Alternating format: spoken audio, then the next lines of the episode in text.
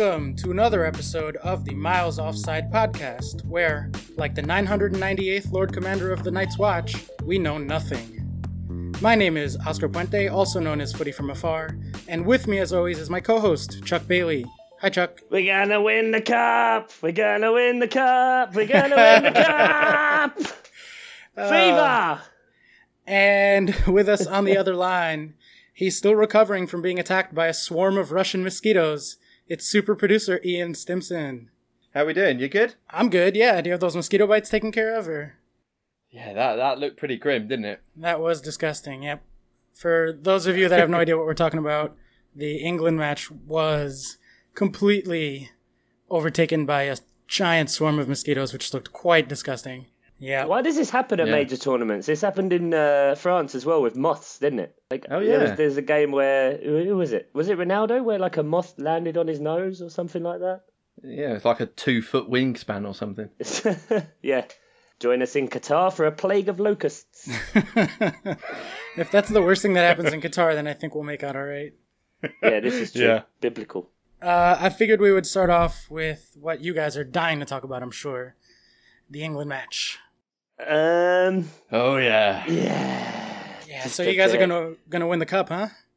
Gonna win the cup. I said it before. Well, we're gonna win the group. I told you that already. Um, but yeah, That's it a was done deal. it was just the textbook England performance, wasn't it? Of uh, you know, I I watched bits of the game live and because I was working, and then I watched the ninety minutes uh, this morning, uh, the full game, and even knowing the result and knowing what was going to happen, it still put me through the mill. And it just was absolutely mental and sitting there at the end thinking, yes, come on, England. Um, yeah, it's just that win you need to get the hopes up, innit? Definitely. Yeah. It's a, all that's important is the three points. Who cares about how it came about? Yeah, who cares about all the wasted chances? Who cares about all of that? And Kane Chuck, getting who cares tackled. about how it came about? Well, we are a soccer analysis podcast, so maybe we should care a little bit and talk Oh, about it. okay. No, Yeah. I'm going to be very much like Bilic in this situation and just be like, I don't, I don't care. Shut it down. Shut it down. So realistically, how how high are you guys on the team? Um, I think that you know what, watching the game, it's a different kind of England, uh, which is good. Like playing out from the back in, in something that we've never seen really before, um, working that well. Maybe a little bit in '98, um, I remember, but no, playing with a lot more pace. Obviously, so much of a younger team. Uh, as we said last time out, uh, no real talisman player that has to be forced in there. Um, no one that will play no matter what. Obviously, Kane now is you know dead cert on. Um, but I am quite excited about the different options we can have. You know, for for the different games coming up. I think Panama will be a very similar game to uh, the Tunisia game.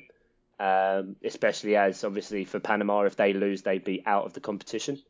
Um, and then it's just the small matter of dealing with Belgium at the end, which you'd assume. I, I think we can win it. Um, I, I, I stick by what I said before. I think England can win the group. Um, knockout football obviously is a different a different kettle of fish, but it's very good to get off to a win. You know, haven't seen England win in a World Cup since 2012. So, 2012? What am I talking about? What year is it now? 2010. There we are. Do you want to take that again, Numbers. Chuck? Jesus Christ. No, I don't want to do that again. We'll leave that in. Um, yeah, I don't know what you thought, Ian, uh, from an England perspective. How were you heartened by it? Look, you asked me at 88 minutes. You asked me at 92, and I'm saying vastly different things, aren't I? But I mean, they gave us very little space to move. Rashford and Loftus Cheek were great when they came on. Yeah. Mm, Really Yeah. good. I think they've probably played themselves into the team for Panama. Ruben. Yeah. you, can, you can drop Alli if you don't need to play him, which I don't think you need to. So let I don't really know why he was starting, to be honest. So, but yeah, I mean, it was ultimately it was positive because we did what we had to do against a team that didn't really want to play us. So No, yeah. no, exactly that. Like you said, the the last forty five minutes, and I think that was exactly it. Like once they got that penalty and put that away, and then they got to half time, um, the game was an absolute shitter. Like Tunisia didn't want to play the ball; they wanted to go down for every foul. That referee wanted to blow for every bit of contact. Just like Like if they do have four refs sitting there in full kit, which is hilarious, by the way, the fact that they all sit there watching the It's really good, TVs, all in Yeah. fucking full kit. Um, if you've got those guys there that can watch a replay and not give a penalty for someone rugby tackling someone to the ground, not once but twice, it's a bit strange. Yeah, I think the only performance that was worse than the referee in that match was Tunisia themselves.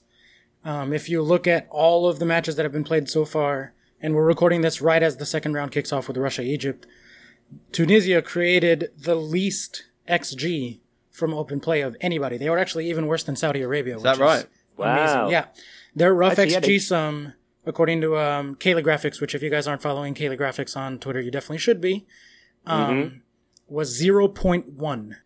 0.1. Wow. That's Jesus. one of the lowest that like I can remember seeing, not just at the World Cup, but in the years that I've been following Caley Graphics. Like, and England created 3.1 XG from open play. Like all those chances Oscar, that can link- you quickly quickly explain what XG is to people? Sure, absolutely, yeah. Um, I'm a big stats head. Because we're fantasy footballers, so we know what XG is. But Do we? Okay.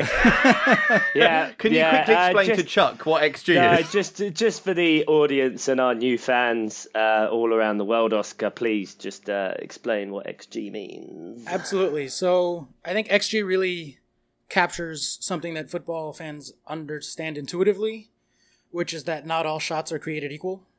Um, and so what it does is it's a way of statistically measuring essentially the quality of the chance that happens when a team shoots. So it takes into account a lot of different variables, like how close you are to the goal, which is obviously the biggest one, um, but also where the defense is. Did it come from a counter attack? What type of pass happened before the shot? So like a cross is harder to score off of than a through ball where you're one on one with the keeper, and all that sort of stuff. And so a good example would be, let's say, uh, Coutinho playing for Liverpool takes a shot from 35 yards out. You know, the, the defense is set up nicely. It doesn't come from a counterattack. So everybody knows exactly where they are. That's got like a 3% chance of going in. And so when you add that towards the XG of the match, that gets 0.03 of a goal, right? Because it's a 3% chance. Yeah. Whereas something like a header inside the box, no defense, that's going to get like a 0.4. And so, you know, 40% of the time that shot would be expected to go in when you look at all the historical data. Um, so when you look at all of England's chances in the Tunisia match, they had so many shots inside the box, and not just inside the box, but inside Oh the, Jesus. the really, really like right on the goal. And so even though Yeah, Jesse yeah. Lingard wasted them, um, you know, they created 3.1. So on average, if this game got played a million times and those chances were the chances that got created, they should have scored three goals, right? Tunisia did Yeah. 0.1. That is dog shit. Absolute dog shit. And that's sorry, the zero point one is for the whole game. For the whole game, yeah. Oh fuck! That's I didn't realize. I insane. thought you were saying so- like the second half. and and No, they no, got no. one. And um, well, XG doesn't take into account penalties because Doesn't take penalties into account. yeah, yeah. So no. it's only uh, open play goals. Um, corner kicks count, okay. but so they got zero point one plus the penalty, and the penalty is clearly where the one came from. Um, gotcha. they were insane to start off the match for the first like 20 minutes or so. I think they got overexcited by Mexico's performance the day before, and they were like, "Oh, we're gonna do a high press and play the offside trap and a high line. We go, we got this, guys. We're gonna beat England. Like this is our day." right? And just chance after chance after chance, that speedy front line of England that we talked about was just getting Yeah. in and cutting them apart. But there was, as you guys mentioned, a turning point, which is when they got the pen. They set up a low block. They dropped really deep. They had 11 defenders, either in the box or right on the edge of the box. And after that point, England, I think, did struggle to create chances, like we had mentioned. I think that the lineup, which you guys talked about, Dele Alli being in there, and the central midfield having issues, I think really made it hard once Tunisia decided to defend. And England, I don't think it's a coincidence that the goal came from a set piece, right? Because we said that against teams that want to defend, England are going to struggle to create chances. And mm-hmm. the thing that's going to be their saving grace and what they're going to need to do is score off of set pieces and take advantage of the one or two chances that they get. yeah. And so while even though they won and in a very dramatic and exciting fashion, I think if Tunisia had set up defensively from the first minute, I don't know that England wins that match. because I think a lot of that 3.1 xG came very early on when they were just getting in behind over and over and over again. Yeah, well, in the first 10 minutes, you know, so the goal was on what, 11 minutes, and I think we, we'd already missed two or three gilt edged chances by about the fourth minute, um, which is, I don't know whether you can take that as kind of a big positive that England are creating that many chances, especially so early in games, or as a massive negative because if you can't put those chances away, then teams are going to bury you. Like if that happens against Belgium and England don't take their chances, there's no way they can win. Um, and then further on into the knockout rounds. Um, one thing that did surprise me a bit, um, Henderson's ball playing. I thought like his long balls and stuff, uh, playing in Trippier, uh, going in behind and stuff. I thought were a lot were, were a lot better than I thought it would be. Um, obviously, there was a lot of talk over whether he should go or whether you should have someone in that position like Jonjo Shelvey because he can play that bass all day long. Um, I thought he was good. Uh, one thing that didn't surprise me was Jesse Lingard's still a prick. So still can't score. He's got a stupid face. Jaylings, give him his proper name. No, I won't give him his, his proper name. You can't. No, fuck off. Yeah.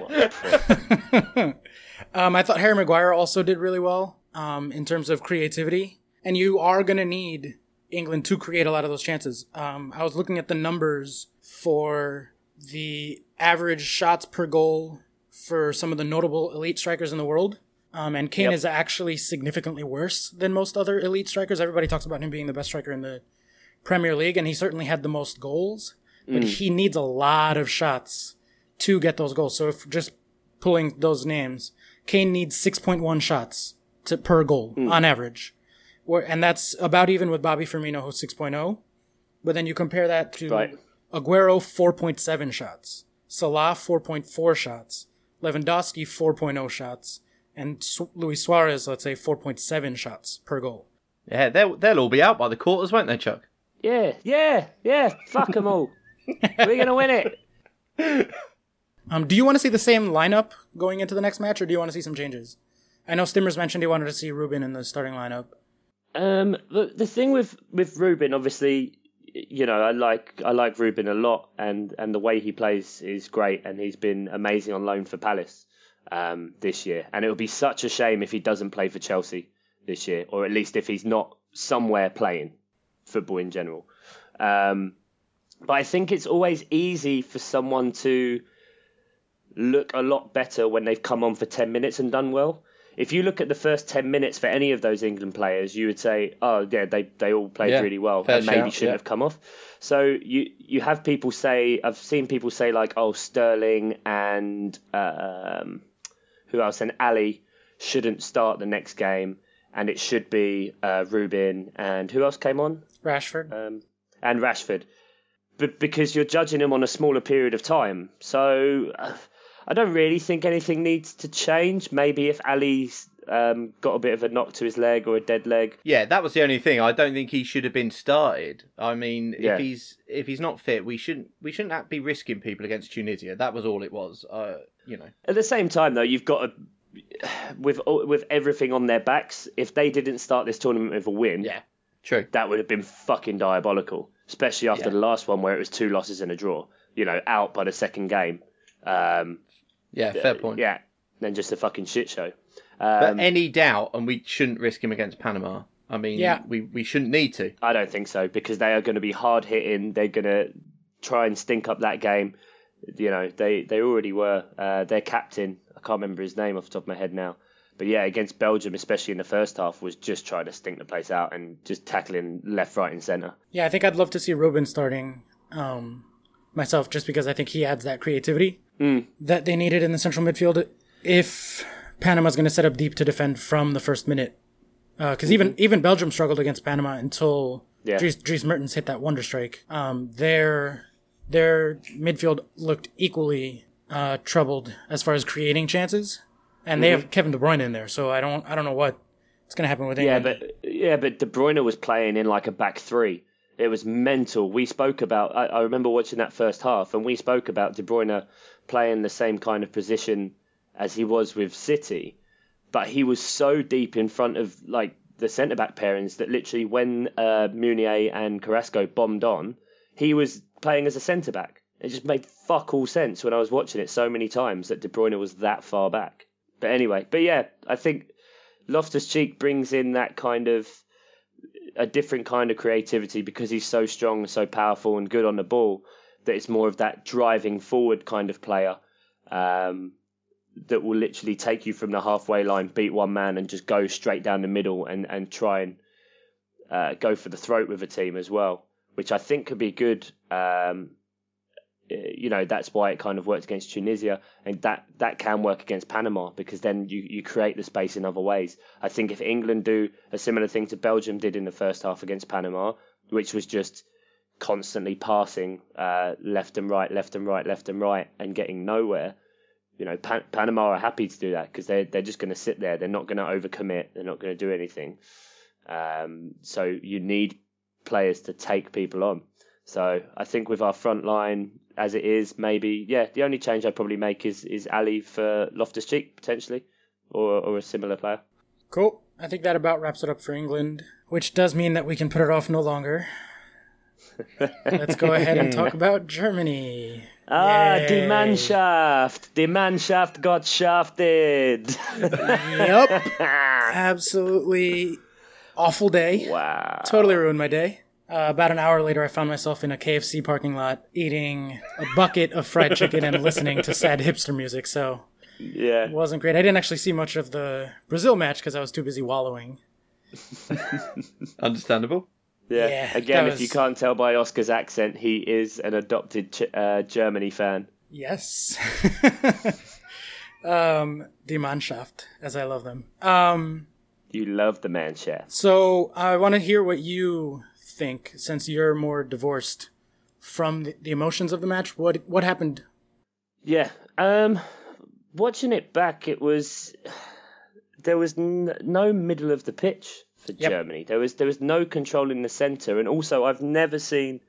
You know, and we kind of have egg on our face a little bit after after saying how ridiculously good uh, they're going to be in, in our last episode. Um, but I think a lot of people will have the same problem.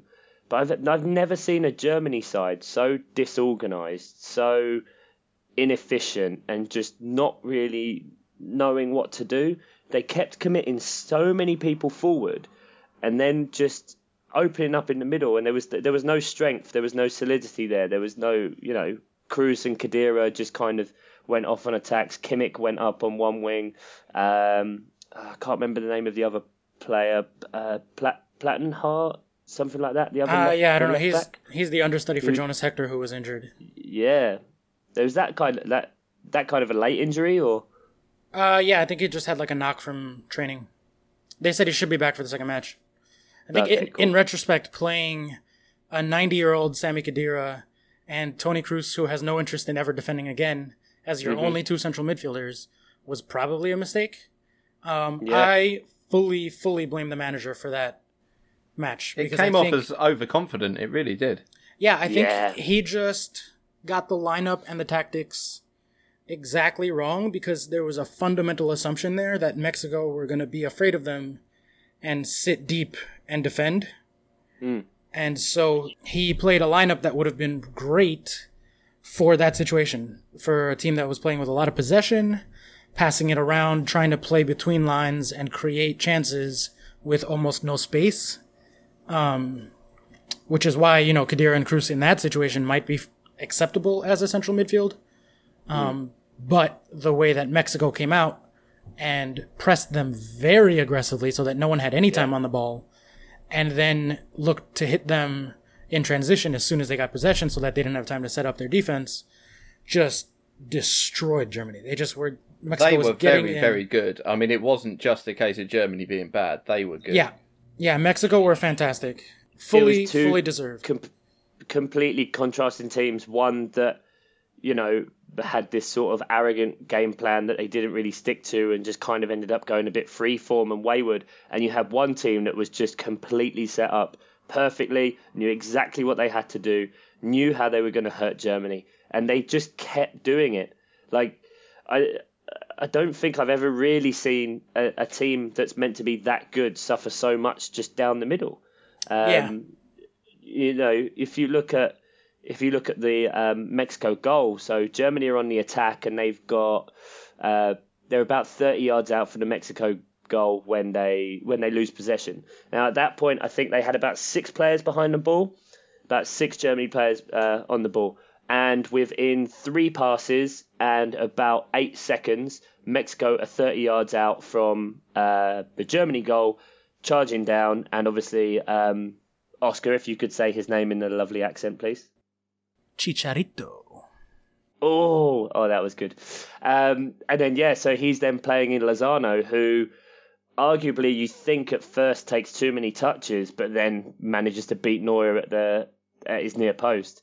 But there's just no one around, um, and it's it's embarrassing. You know, I admittedly when I was younger, I never hugely played football. Um, I went to a school where I played rugby a lot. One of the basic principles in rugby, which I assume is the same as in football, is never let your man beat you on the inside. If you force people out, out, out, and they manage to beat you on the outside, then that's one thing. But if you let someone just cut straight down the middle, it's the most direct route to the goal. Like you can't let teams take that. And what was even more worrying, not just because Germany were getting it wrong, was because they saw that and didn't fucking change anything. Yeah. And it just kept happening and kept happening. You're like, how is this team, the current world champions, so fucking naive or so arrogant that they can't just go, you know what we need to do right now? Right, let's get solid. Let's go back to what we are, be an organized unit, and just take Mexico down, as opposed to just keep overcommitting, keep overcommitting, and nearly giving up goals left, right, and center. Yeah, I actually texted you right before the goal. I think it was like two minutes before the goal. I was texting you guys in the group Yeah. chat, and I said, you know, the German center backs have to keep stepping up to try to compensate for the lack of a midfield because there was, mm-hmm. I think, I saw the stat that Kroos and Khedira between the two of them had zero interceptions and one tackle in the entire match. And so Mats Hummels said this after the match in the presser. He was furious because they had no help. So him and Boateng had to keep stepping up to try to do the Yeah. midfield's job, but then they're out of position and there's nobody to cover.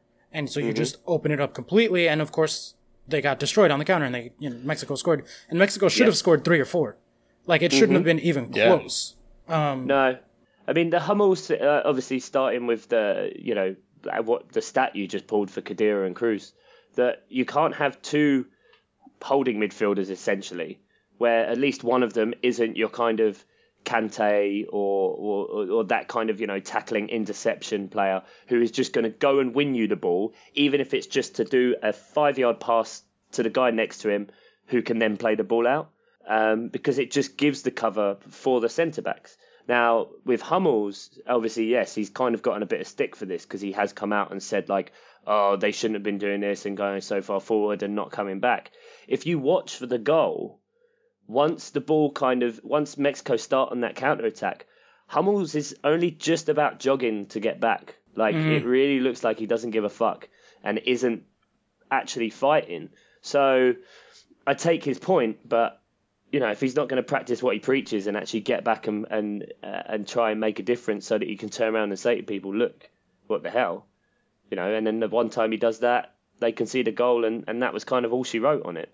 For the next match, I'd love to see two specific lineup changes and then also a formation change. I would mm-hmm. love to see Khedira get dropped and put in Goretzka, who is younger, faster, better at tackling, and Yep. just generally a box to box guy. Brings a lot of Even it. even Gund even Gundogan. Yeah, So although it's similar he's kind of player. he's a bit of a liability defensively too, though. So I don't know that I necessarily mm. want him as like Goretzka. Just is your classic box to box guy who just runs around, does tackles, does passes, does all the dirty work. Um, And then I'd love to see Reus starting. I know he wasn't 100% fit, um, but when he came on, he really created a lot of space out wide um, on the left side, which the left side was completely lacking any attacking threat through, for the first 60 minutes of that match. Um, and then also, Ozil should drop deeper and play as a makeshift sort of 4 3 3 with Goretzka and okay, Kroos, just so there's another body there. Um, and you make all those triangles in the center of the field that you need to Yep. get through. Um, the good news is that I do think in the next match, they are going to have an opponent who's defending um, like they were kind of hoping for Mexico to do. And so that might end up being a sort of one off. Uh, Mexico caught them off guard, but now they'll be able to course correct. Um, Yeah. but more like in general, this is this World Cup has just been pure chaos, right? Like it's Yeah. not just Germany; it's across the board. Like you look at, obviously Argentina and Brazil both drew, Spain and Portugal drew, um, Mm. France barely won, like very barely, and I think a lot of it does go back to that central midfield. Even England, we were just talking about this. I think that there's just Yeah. a lack of good defensive central midfielders, good box to box guys that can do the dirty work. Um, other than N'Golo Kante, I really can't think of one that's like truly elite the way you used to have. You know, you had your Gerrard, you had your Essien, your Makelele, your. There's just so many guys a decade ago. The only person I've seen um, from the matches I've seen who's come close to that was uh, Behrami for Switzerland. He was just all over the Brazilians everywhere and did not stop the whole game. Um, but yeah, you're right. It is that it's such an unglamorous role because you know you don't get goals, you don't get assists. Um, you you can get the blame if things go wrong, but it's such an integral part which is just forgotten about with so many teams just having that core, that that person there who will just protect the the, the centre backs so that they don't have to to encroach up and leave space behind for, for any sort of wily strikers or, or wingers to, to nip in from behind or be susceptible for counter attack. Yeah, I think that um, in the U.S. setup, there's uh, Michael Bradley who plays that same position, and there's he's his play is so divisive in terms of opinions. There's people who can't stand him because they only see him giving the ball away or trying to make long passes and failing, and then there's people like myself who ride hard for Michael Bradley because he does do all that dirty work that no one's willing to do. Yep. And I think he is the metronome in the middle of the field for them. Um, and when he does well, they win. And when he, you know, doesn't have as much support, they lose. And Yep. I think he does like really hold that team together. And it's, but it's that classic, you know, I love a central mid. That's always been my favorite position. Yeah. And all my favorite player, my all time favorite player is Michael Ballack. And he's a perfect example of like a midfield general who will fly into a tackle, but then can also score from deep and play passes in. And I think that's what's lacking. I mean, people are talking about these results as if they're flukes or as if, you know, these underdogs got lucky. And I think that's a bunch of horseshit. I think that all of these results are fully deserved. Like Mexico Yeah. deserved to beat Germany. I think Brazil absolutely deserved the draw that they got because that other team knew who to kick and how to set up their defense. Um, Iceland played like heroes and made it impossible for Argentina to get any good shots off. Yep. Actually, that um, if you look at those three matches, Argentina had 27 shots, Germany had 26, and Brazil had 21. so 74 shots between the three teams, only two goals scored. Compared to Iceland, Mexico, and Switzerland had 27 shots, so a third, but Yeah. scored Three more goals. goals. Yeah. And the XG on those shots, we're bringing it back to XG, 3.5 versus 3.4. So talking about those Wow. results as flukes is insane because like those are dead even matches and two of those Yeah. were draws. And I think to to say that it's been crazy and lucky and chaos, I think is a disservice to the quote unquote lesser teams who have done a fantastic job preparing, a fantastic job executing, playing as a unit, and just getting every last drop out of all their players and getting the results that they deserve. Yep. It's as simple as that. I think I th- I think out of the th- out of all 32 teams, uh, I think there's only two teams that can kind of really feel aggrieved with the fact that they deserved more uh, from a game in terms of result, and I think one is Morocco, um, because obviously it was a it was an own goal right at the end. Uh, Iran, I know at least in the second half they didn't have a single shot on target. Um, and the other one is Peru, who played out of their skin but just didn't have the luck uh, on the day really. Um, and also did a stutter step penalty and, and missed it, which you know I'm all for because I hate people that do stutter step penalties. um, Why complicate things? Why complicate things? Ah, I, I hate it. If you stop, if you stop the run up the second any player, like my own team, even if it's Palace, I go, I hope you miss. Like that's what you get. Just don't. Why? Why try and complicate a penalty?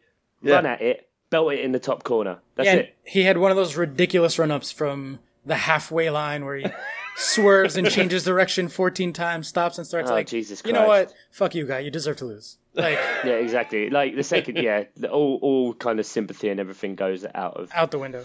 out the window. Um, yeah. I think that about wraps it up for part one. Uh, after the break, we're going to come back, look at what team maybe we've adopted um, as our second team, who might have got themselves a nice big transfer so far, and some questions from Simmers. So thanks and join us after the break.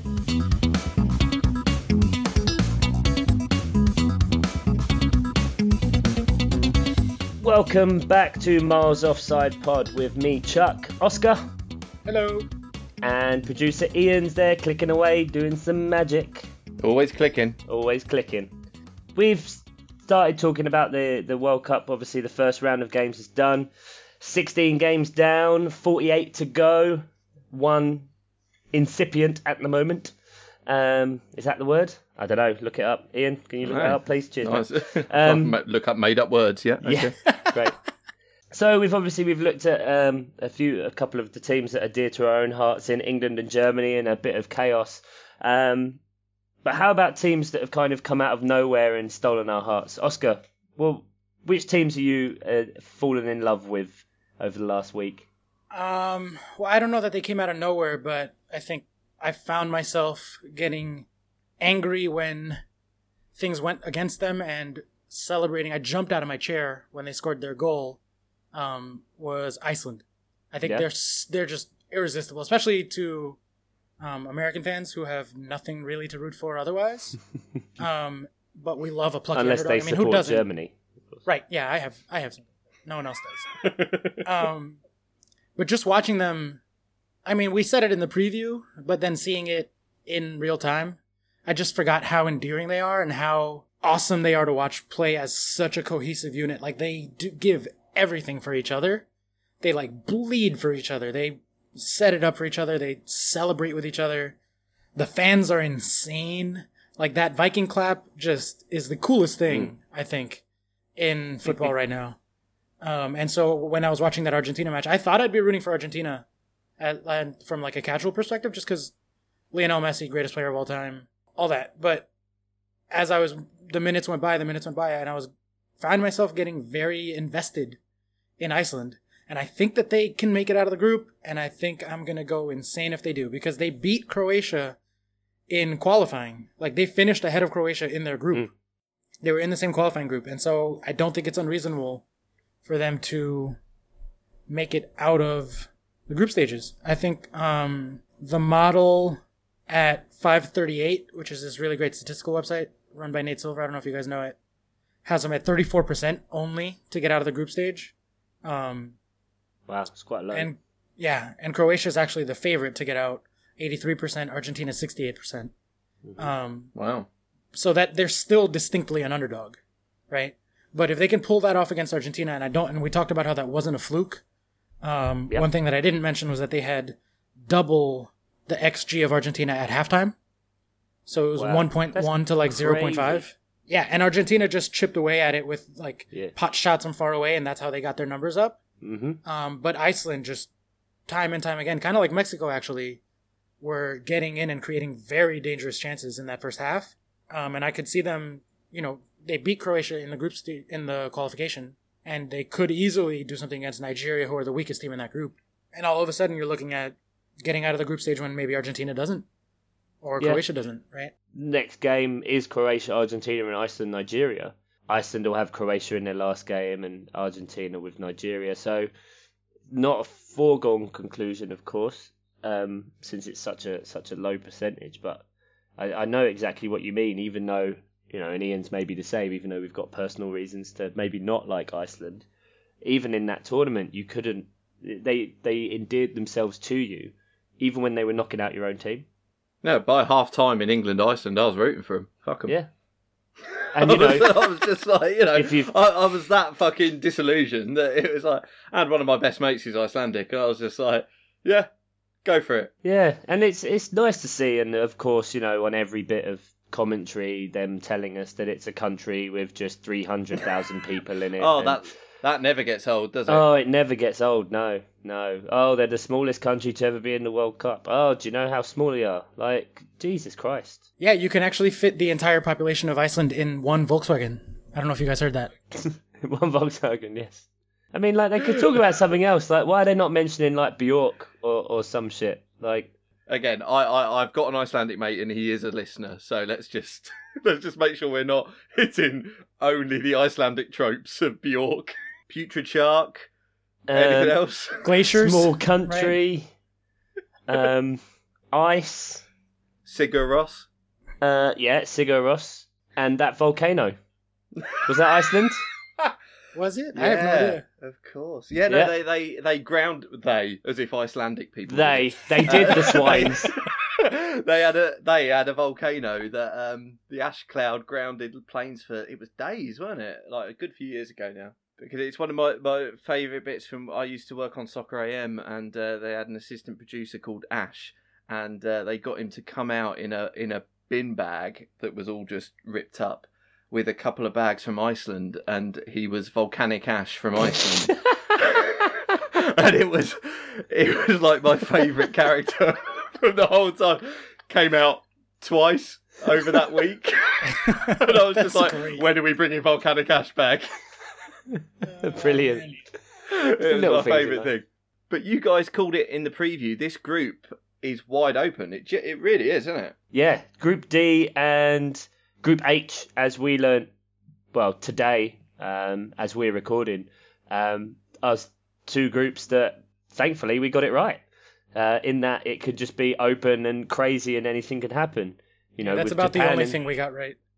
Um, no, I said England were going to win. I'm going to go back through my awful predictions later because Yeah. I was proved wrong on practically everything. Yeah. What about you, Chuck? What's your surrogate team? It's kind of Japan now, I think. Um, just from seeing the way they played today and, and being as how they were, you know, even when we were looking at Group H as being a wide open group, um, they were just not the clear favourites at all um, to to go through, and just for them to get obviously, you know, I wouldn't call it luck against Colombia, um, because if if you block a, a open goal with your hand uh, in the third minute, you deserve to be sent off. And then Colombia did still play very very well, um, but just yeah, the way Japan play and they, they play with like such passion, especially for like such an aging team.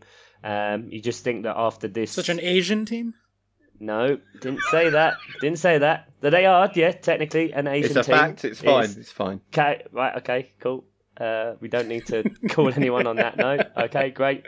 Uh, so for such an aging Asian team, um, that you wonder if this will be the the last uh, one of the last World Cups for them because they've they've not really had as strong of a group coming through. Obviously, we mentioned last time with uh, Kazuki Honda, um, Okazaki, and um, Shinji Kagawa. Shinji Kagawa. Thank you very much. And yeah, I just I just like them out of that group now, which is weird because my two two picks from that group, the one thing I did get wrong was Colombia and Poland, and now with Senegal winning and Japan winning, it's that's just got even more exciting. Yeah, right now, Japan are the favorites to go through. They're uh, 70% likely to get out. Um, Senegal are second with 61%. Poland has dropped all the way down to 26% to get out of that group Wow. stage, which is dangerously low. Um, Colombia, as far as Japan, Colombia was 40%. forty. Okay, Yeah, so that's that's not that far behind Senegal. Um, no, that's obviously But- just because Colombia are favourites against Poland, I guess. Yeah, yeah, must be. Um, and then also against Senegal, so they can win both of those. Yeah. Um, but one other thing in favor of Japan is that they have, I think, the best team name, the Blue Samurai. Yeah, It's really, really cool. yeah, I like that. Um, yeah, it's just it's just nice in those teams. Um, that I, I get exactly why you've picked Iceland, and and you know, similar reasons why I picked Japan. You know, nations that apart from you know hosting with Japan's case, like haven't really done a hell of a lot uh, in international football. Um, and just for them to get that result today on the first game and see how much it means to them, it just it just gets you excited. Um, there's a few other ones that would be a shame if they go, um, or you know you want to go through Serbia. Um, I kind of want to go through. Um, then Peru, it'll be a shame if they go out, which which could be really um, realistic considering they've got France in their next game. Um, I think that'll be a shame, especially given all the kind of stuff around them with people, you know, selling their cars and quitting their jobs to, to get over to Russia uh, from Peru. Um, just like little Paddington Bear um, with their marmalade sandwiches and their heads full of dreams. Um, but yeah, so it's it's great to see that that kind of so open and and still, you know, after one game, potentially we're gonna we're gonna lose some big teams out of there. You know, last World Cup it was Spain, England, and Italy, uh, the group stages. So who knows? It could, in some weird, crazy world, it could end up being Germany and Brazil that go out. Oh yeah, that's not unthinkable. No, and um, I wouldn't be surprised as well, given how their results go, if there ends up being tactical playing, and if they are have the option of finishing first or second, that they both try and finish second, um, because they they'll play each other. Yeah, that's going to be an interesting last day for those two teams. So if that's the teams that have kind of caught your eye, how about individual players? You know, there's always someone who gets themselves uh, that big transfer or, or an extra note on the end of their, their transfer fee uh, come the end of the World Cup. Um, usually Chelsea that are paying over the odds. But uh, who's who's caught your eye, Oscar? Who do you think? Uh, for me, in a losing performance, actually, but I'm gonna say the South Korean goalkeeper, um, Jo Hyun-woo. Tilda Swinton. Yes. Yes. yes exactly. yeah, she was great in uh, Doctor Strange. I think he played really, really well and I think there's a lot of teams that are going to be in the market for a goalkeeper this summer. Yeah, I mean, I don't know how in the market you can be for a goalkeeper whose team has fin- is currently bottom of their league. Um, Teams are very dumb, so you know, a couple of performances at the World Cup. I mean, that's what we were talking about in the preview, right? Like, not guys who are actually good transfer targets, but guys who have a couple of good performances. Someone overpays for them, and then they disappoint. In which case, I completely retract my point. Um, he is the perfect example of that, considering he plays for Daegu, who are currently bottom of the K League and have won one game in 14 and conceded 26 goals. Yeah, although to be able to pull out that performance with Sweden spying on South Korea practice. Jesus Christ, fucking IKEA gate. Oh my god. for those of you that don't know what we're talking about, um, at practice, South Korea changed their jerseys so that all the players were wearing someone else's jersey because, and I quote the manager, Westerners can't tell Asians apart. Yeah, that's what he said. and the reason that they felt the need to do that is because Sweden, there was a scout who rented a house near yeah. where Korea practiced. Yeah. Drove up a mountain with like a giant telescope and a super camera and filmed and spied on the South Korean practice. Yeah, this was after they'd done all the number changes and stuff like that. Like they were changing. It wasn't just that they changed the numbers from what they normally were. They changed them every session. It's like crazy. Who'd have who'd have thought it was the Swedes spying on the Koreans? Like I'd have thought it'd have been the other way around. yeah, it's really fishy behavior from the Swedes there. Yeah. Swedish fish joke for you guys. Really meatballs that one up, Oscar. oh, there we go. Um, Chuck, who's your player? Um, so far, I think kind of number one for me is um, Golovin. Golovin for Russia. Um, having such a great game. Um, obviously, at the minute, you know, it's I haven't been following the game, but it's still Russia and Egypt nil nil.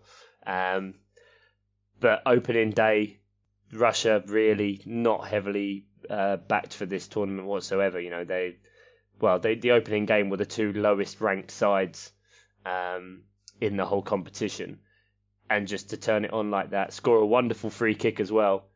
I, th- I think he can. He, he, there's a chance he'll get drawn in somewhere. I think he's been linked, um, albeit in the red top dogshit newspapers. He's been linked with Arsenal and apparently Chelsea. Yep, I was gonna say. Speaking of players who Chelsea are likely to overpay for in a World Cup summer, he has that. Those rumors came out like the day after that performance. Oh, can I just interrupt you? That Russia have just scored. Oh, who scored? Was it Golovin? Because that would be the most appropriate thing ever. Egyptian own goal. Egyptian Ah. own goal. Really, Egyptian own goal? Yeah, own goals at the minute going for the golden boot. That is horrible. Yeah, that's mental, eh? The amount of own goals there have been. It's not just me that thinks that. I heard something earlier where just under before the Poland Senegal game, I think it was 57% of the goals have come from set pieces. Um, and now with this one, I think that's four or five own goals so far as well. So those are the goals that have been scored from open play. Crazy. Yeah, it's been a crazy World Cup as far as like there's been no scoreless games, but there's also been a lot of almost boring games in terms of open play. Yeah. Mm-hmm. So it's certainly compared to like 2014 was the most insane group stage Yeah. In terms of goal. It was the most goals I think scored in the group stage ever, or certainly since '86. And then also um, big teams going out like Spain and the group of death and all that Yeah. sort of stuff. Yeah, I think so. Stimmers, do we have any questions this week? Uh, yeah, we have had some questions from listeners today. Thanks for getting in touch. So um, it's at Miles Offside Pod on Twitter. It's Miles Offside Pod on Facebook as well. And uh, if you want to email us, it's milesoffsidepod at gmail.com. Uh, yeah, we have had some interaction. It's been good. So our friend Dave Mateo, who uh, is Oscar's stat man, Yes. Um, very much so. he's, he's the man, isn't he? Dave So we'll- it's good. so he's he's gone light, but uh, I like it. What's the best snack for watching games? So Dave's an Australian, and uh, the the games are on late for him, and it's winter, so he's he's going for a Oh, hot God. chocolate. He's and we, we know what Dave looks like. Can you just picture that with his sort of nice fluffy dressing was Yeah, big, Big beard. beard. Yeah. Oh, I think that would be lovely. Yeah, that's that's surreal actually to think that. Yeah, I've never twigged Yeah. that. Obviously, Summer World Cup is winter in Australia, which means, and also with the time difference. Oh, yeah. I mean, I'm banging out pork scratchings and cider, and there's Dave topped up with his nice little hot chocolate and whipped cream. I mean, it's it's a lovely image. Well, if if he's already got the hot chocolate out, I think what for me what would go well with that is a chocolate covered popcorn. I think that's a nice Okay. Uh, salty sweet combination. Goes well with hot chocolate. What about you, Chuck? I do go for Doritos a lot, but I do like. Oh, I tell you what is good. There's a Lithuanian fried bread that gets made. So you use rye bread, you fry it, make it all crispy, and then you serve it with like a garlic cheese dip. Yeah, so if you hear that, Dave, just get some Lithuanian bread and fry it up, and we're all Yeah, good to go. and you'll find it really easy in Yeah. Australia. Go to your local Lithuanian shop in Australia. Um, Uh, I mean, you say that. I think there's a big Croatian emigration to Australia. I Yeah, so those are the so. same thing, right? I'm literally just basing that off Mile Jedinak. That's it. With another football link right there because he's There's Croatian. at least one Croatian guy in Australia. Yeah, but he's not in. Uh, ah, he's not there at the minute, so you probably won't be able to get it. Go around his house, Dave. Yeah. He'll have some of that good Lithuanian bread. There we go. The Croatian Australian. Yeah, yeah. That's my that's my favourite. this is a good one because this this allows me to address some of the predictions I made in the preview, which I've never claimed to be a footballing expert, but my predictions. Well, the question is that uh, from Mike McGivney is that Ronaldo. We didn't re- mention Ronaldo for the Golden Boot. We didn't. Now we didn't, but that it does allow me to go on to my predictions because I predicted Neymar for the Golden Boot. Apparently, he's limped out of training. Has anyone seen that? Yeah, Yeah. I saw that. And it's the same ankle that he had already injured Yeah, that kept him out for months. So, Yeah. not a good sign. I also said Belgium would underperform. So that's going well. well, and I don't know. uh, they weren't that convincing in that game. I know, but out of the t- out of the main teams, I mean, they're the they're the only one who have had a, a, a you know a, a- a decent goal line victory. Anyway, let's say that. Yeah, they had a big victory. Yeah, and I also said that Poland would uh, be my dark horses. So it's all it's all going very well for me. So I'm getting in there before anyone on Twitter does. I'm But, not even going to look yes. at mine. yeah, it's probably a good decision. But why did we not mention Ronaldo? Now, is this because he's just not in the team that he's in for club football? He scores all the time, so why why did we not discuss him for the Golden Boot? Why why was he not generally in conversation for the Golden Boot? Clearly, Ronaldo by himself can create chances and score on even the best teams, even against Spain. So, you know, to discount him was probably stupid. Um, but it was more of a team thing, like you mentioned, more of a Portugal thing than a Ronaldo thing. Um, Yeah, and I guess I under underestimated his ability to to create by himself, which he very much did against Spain. yeah. I mean, we've not mentioned that game. That was something else, wasn't it? Uh, fucking mental, yes. And Ronaldo just in this crazy form where even though he's what 33, 34, and just absolutely blitzing all the Spanish players for pace on counter attacks. It's unbelievable to watch. Yeah, I mean, looking through my notes before the podcast, I think I had like a full paragraph about Germany Mexico, a full paragraph about the England match, a whole lot written down about Belgium, and then for Spain Portugal, it was literally just question mark question mark exclamation point question mark exclamation point exclamation point. Like, what can you Well, even say yeah. about a match that insane? It was just amazing to watch. Both teams, the goals were beautiful. hmm Um, Ronaldo had an all-time performance. Spain had a great performance as a team. Um, Diego Costa doing his Diego Costa thing, elbowing Pepe in the head, dribbling Yeah. around two defenders in a scrappy way, and then tucking it into the bottom corner. Like that's the most Diego Costa goal that you can score. Pretty much. Um, oh God, I miss him on Chelsea. We have no good strikers. That was kind of the the one thing I did want to bring up and see what you guys thought is why the fuck did they take Costa off? If if you've got someone like him who was clearly getting so much damage and getting in the right positions, and he's on two goals, and you want to win, why did they take him off? Why would you when it's clearly because at that point I think it was two all, and you got Ronaldo on two, you got Costa on two, like let them Yeah. fight it out. I did like the obviously Piqué's face once the uh, the free kick was given right at the end for Ronaldo. Um, just really didn't want it to be a free kick because he knew what was going to happen. And Ronaldo, from the second he stepped up and stood there, you were just watching it. You're like, he's scoring. Yeah. I mean, there's been a few there's been a few issues with the host broadcaster, but that shot of his face, and you were just like, he was so focused before Mhm. that free kick, and you were just like, this is going in, this is job done, you know. And yeah, it's, it, was, his one in like seventy too, because he's horrible at free kicks That's historically. true. Yeah, that is true. Yeah. Like everybody in FIFA, he's like a 90 for free kicks, and he's always like the cover of the Yeah. game.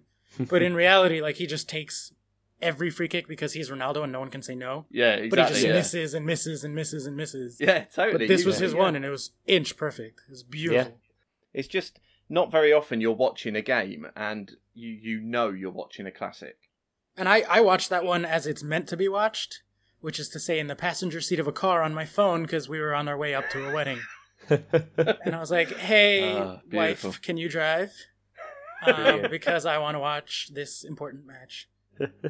So I'm sitting in the passenger seat going, whoa, whoa, whoa. And she's like, are we going to crash? Like, you keep distracting me. This is really dangerous. Steering. What's happening? Ah. But yeah, so I mean, to go back to the original question, the reason we didn't probably talk about Ronaldo was because he doubled the number of goals he scored in World Cups in that game. He, he's only scored There three goals before in, in all of his World Cups, and he's played. That was his fourth World Cup for. Yeah, because he played in 06.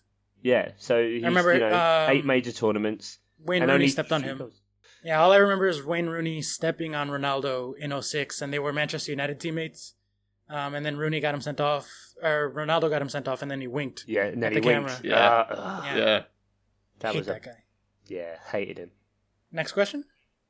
I like this one. So Johnny OG's sent us a question saying, "Are there any performances that have altered our view of how teams will do?" Um, well, I will say right now that this one against for Russia because they've just gone two 0 up against Egypt, Oh, really? and that guy Wow. Cheryshev has just scored again. Yay, he's on my fantasy team. Let's go. I nearly brought him in today, you bastard. Yeah, I did a wild card because my first round was terrible. Uh, I'm going to go Mexico. I'm gonna go Mexico. I didn't think that they were that strong, and I'm inclined to hate them because I'm American, and they are our bitter rival in Concacaf. Um, but they performed spectacularly.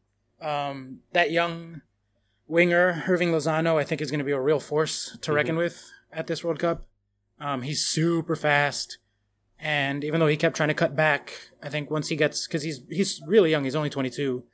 Um, if he can start making better decisions, I think he can really be someone that is going to make a name for himself. Reminds me of a bit of a younger Mo Salah when he didn't quite know how to make the best of his talents. And I and Mexico just blew me away with how good they were, as angry as it made me against Germany.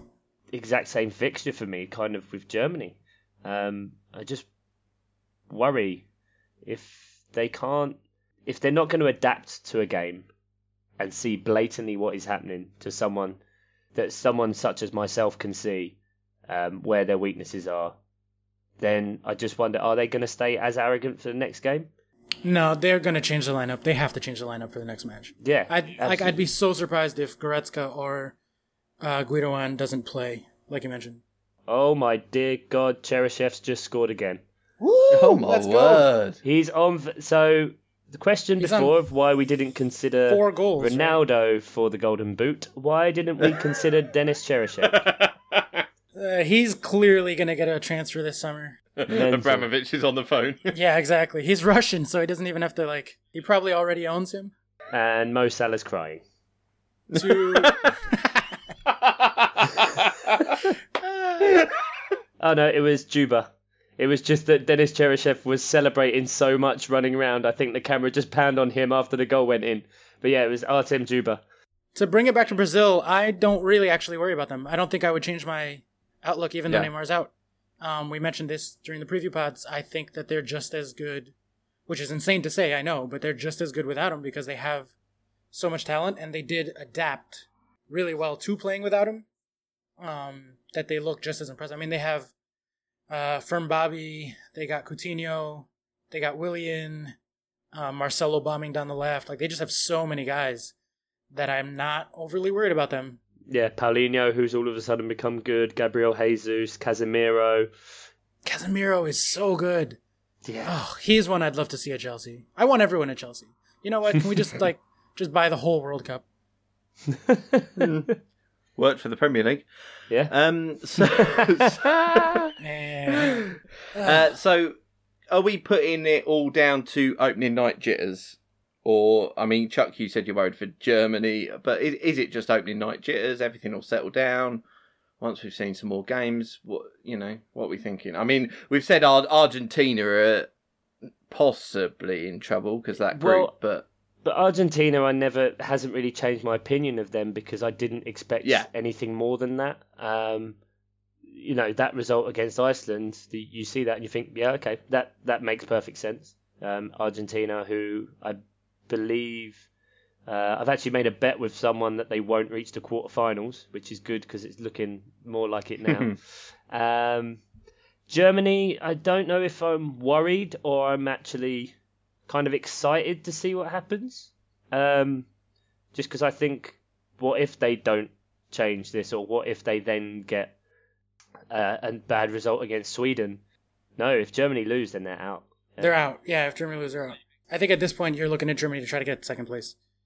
Yeah, which means if Brazil don't, if Brazil get first place, round of 16, Brazil Germany. Yeah, but Brazil doesn't want Germany as much as Germany doesn't want Brazil. True, it's yeah, but I I I don't put it down about to it, I- opening night jitters at all. no.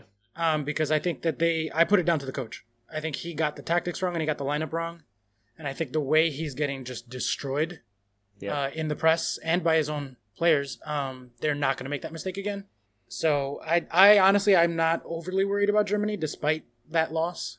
Whereas Argentina, we said you know can they do it, can they not with that attacking line, and they really struggled to create chances, to create quality chances, especially um, even with Messi and Aguero in there. So I, I definitely am more worried about Argentina than I am about about Germany. Yeah. If if we do end up with Germany Brazil in the round of 16, um, I do think it's a much more exciting fixture than if they meet in the final or the semi final. Because I think at round of 16, everyone's still just going for it. Um, whereas sometimes you can see in semi-finals or finals, obviously not like the last time they played each other in a semi-final, um, but teams can get a little bit tentative, play a bit more defensive and a bit more careful. Um, and I think if that game happens in the round of 16, that'll be a humdinger. Yeah, I think Germany were being really conservative the last time they played, only scoring seven. Just kind of taking taking it easy on Brazil. They easily could have, like, if they were really trying, then you know they're, they're Throwing putting- some shade there. Yeah. Yeah. Well, it's all I have. We have any more questions, Ian? Yeah, well, I've got one which um, I enjoy because we, when we started this, we said we weren't just going to be a football podcast, Yeah. and we've sort of been taken over by the World Cup a little bit, which is understandable Yeah, of course. because there's so many games and it's so fun. But um, so, Evan Brady, how do you cook your steak and what cut? Now, Ooh. I mean, Chuck, Chuck, you work in hospitality, so I know you're going to have some uh, strong views on this. Well, yeah, I was going to say, why don't you guys go first, and then I'll tell you the right answer. oh, I like that. I like that a lot. so, I mean, Oscar, have you got anything prepared, or do you need to think about this? Because I mean, no, I've no, I'm down. I'm always ready to go with that question. That's I think, I spend my entire life thinking about food. He guts the love meats.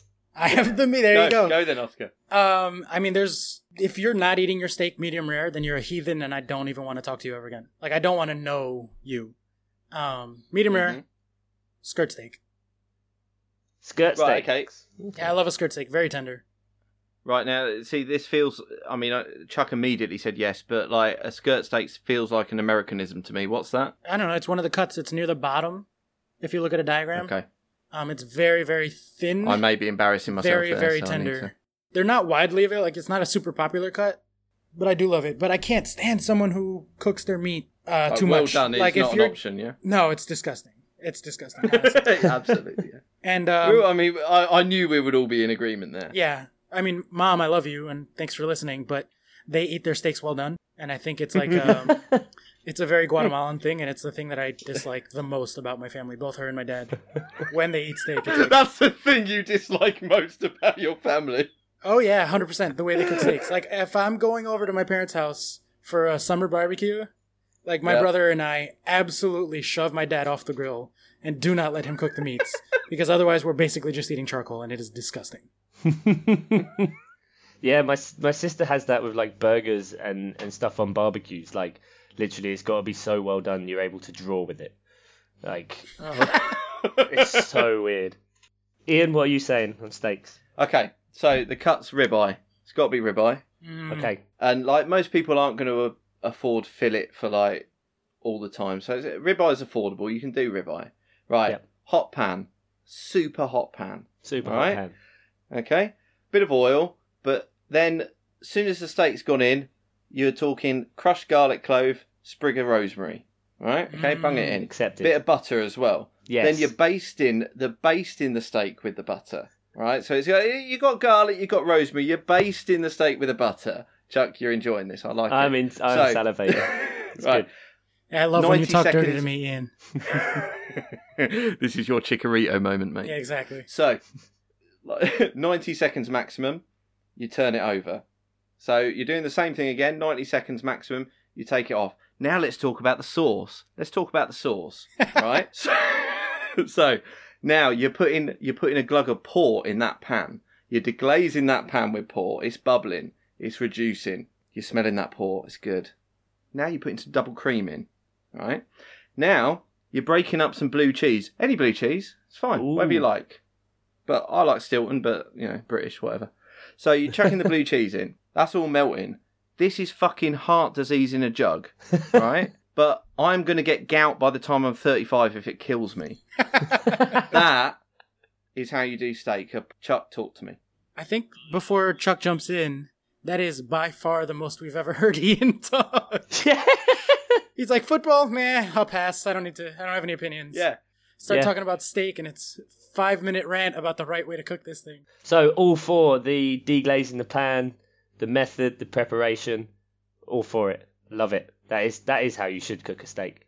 Um, however, oh, what I do find, so kind of based on what you both kind of said, is that I always used to be like medium rare or rare or like that's it. But the higher the fat content of the steak, the more you need to cut it. The more you need to cook it. Sorry, because Okay. with something like a ribeye or a rump where you've got some more like big uh, veins Plenty of of fat fat going there, through yeah. it. You want to Oh, I cook it to about medium.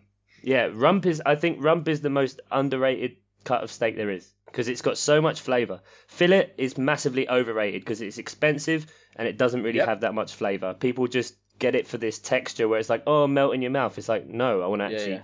taste it. And obviously, unlike American meat for for you, Oscar, I think a lot of British steaks and British beef doesn't have that great of a flavour um, especially compared to the US or some places I've had in like Eastern Europe or whatever.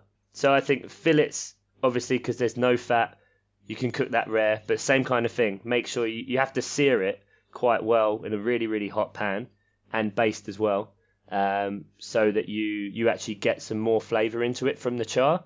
And then Yeah. something like a sirloin, you can go for medium rare. Um, I like to basically score the rind on the sirloin. So you almost create like steak crackling. Um, and that's the first thing that you, you ho- side you hold down into the pan. So all of the fat from, from the steak comes out that way. You get a nice crispy rind on it, and it also helps to flavour the rest of the steak. Um, but I will definitely be trying that port double cream Oh. blue cheese heart attack. Yeah. yeah. I keep it simple with my steaks. Just give me a piping hot cast iron pan, sear it on both sides for about 90 seconds, like you said, simmers, but just salt, salt and oil. Yeah, you got to leave it for a little while. Oil, oil on there, salt and pepper. Let the steak bloom. Yeah, I do like a béarnaise. Béarnaise is is, Yeah. is well up there. Yeah. I mean, that's been my favourite 10 minutes of the podcast. Yep. Yep, there we go. well, now I'm I'm pretty hungry now after all that talk about steak. Um, but do we do we have any more questions, Ian? No, I think that's it. But I mean, we're very keen to hear from people. So uh, thanks to Dave Mateo, Mike McGivney, uh, Johnny OG, and Evan for all those questions. Keep them coming in on uh, Twitter, Miles Offside Pod on Twitter and Facebook, and Miles Offside Pod at gmail.com. We're Yeah, very keen to keep the interaction going. especially about stuff that's not football, because Yeah, that's we, we, we should expand it a bit. yeah, Oh, I really enjoyed the steak chat. I bet you did. Um, all right, so obviously we're one quarter of the way through the World Cup, but there's a there's another round of matches. Obviously, one of which is going on right now. Um, but are there any fixtures out of the 16, Oscar, that you're kind of looking forward to, or you think really catch your eye? So, uh, if I'm picking just one, Chuck, I think I'm going to go with Argentina Croatia. Yeah. Um, I think both of those teams are pushing to win that group, and Argentina are going to be very desperate to get a result, given that they drew in the first match. Yeah. Um, Croatia can seal their progr- progress going through to the knockouts with a win, but Argentina obviously also need a win to stay alive. And so I think they're going to go at each other. Um, I'm curious to see how Croatia handles an Argentina team that's going to go absolutely insane with attack. So uh, that's the one I've got my eye on. And that one is on Thursday. Thursday. Ian, how about yourself? Any games that have caught your eye? Yeah, I'm. I mean, you guys said about how Group H was going to be, and Poland Colombia looks like. I mean, both of those teams need to win now, so that that game's going to be good. They're going to be all out for it, and yeah, I'm really looking forward to that. You were absolutely right with Group H, and that game's going to be a goal festival, I think. Uh, what about you, Chuck? What are you looking forward to?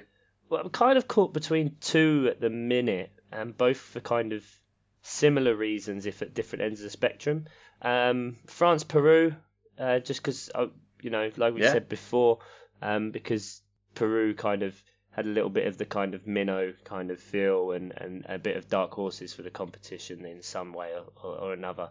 And sadly, because of a performance where they should have got more against Denmark, this could be their this game could see them out, um, which you could believe against France. Um, the the other one for similar kind of reasons, Germany Sweden. Um, Germany don't learn from their mistakes and change things up as Oscar's predicted or is kind of hoping they do. They can go out, um, and that would just be absolutely mental. So definitely be be looking forward to those games. France Peru is on Thursday, and uh, Germany Sweden on Saturday. Yep, I'm right there with you on France Peru too. I'd love to see France really get it together because I think they have so much potential. Um, and they didn't utilize N'Golo Kante as best they could, um, to just patrol the center and give everyone else the opportunity to just bomb forward. I think they played too conservative, too conservatively. Yeah, they did with Tolisso playing next to him rather than Matuidi. Right, but they could kind of do um, what Senegal did, which was just have one strong central midfielder and then send everybody just flying down the wings and flying in behind. Um, so i am very excited to see that France game. I'm right there with you on that. Yeah, absolutely. Of course, there's so many other different reasons we can come up to, but we haven't got enough time for that. Um, but yeah, so far so good with the World Cup, though, gents. It's been great, hasn't it? Massively enjoying it. Fantastic. So good. Uh, even on days where there's four games where you just feel like, oh, I can't have any more, and you just manage to fit in. It's just so delicious. Yeah, num, please, num, sir. Num. I want some more. Absolutely. Right. Well, that about wraps it up for, for us for episode three of Miles Offside. Thank you guys very, very much for listening. Thanks to everyone for contributing as well with your questions. Um, and thank you guys for listening, subscribing, sharing, um, giving us reviews on iTunes. We're now on uh, Spotify as well. Um, so getting out there. Um, thank you very, very much, guys. So uh, it's good night from myself, and uh, say bye, Oscar. Adios. Adios. Say that again. Adios. Oh, decent. Stimson, give us your best Peterborough goodbye. See ya. Brilliant. And so that's all from us, guys. Thank you very much. Goodbye.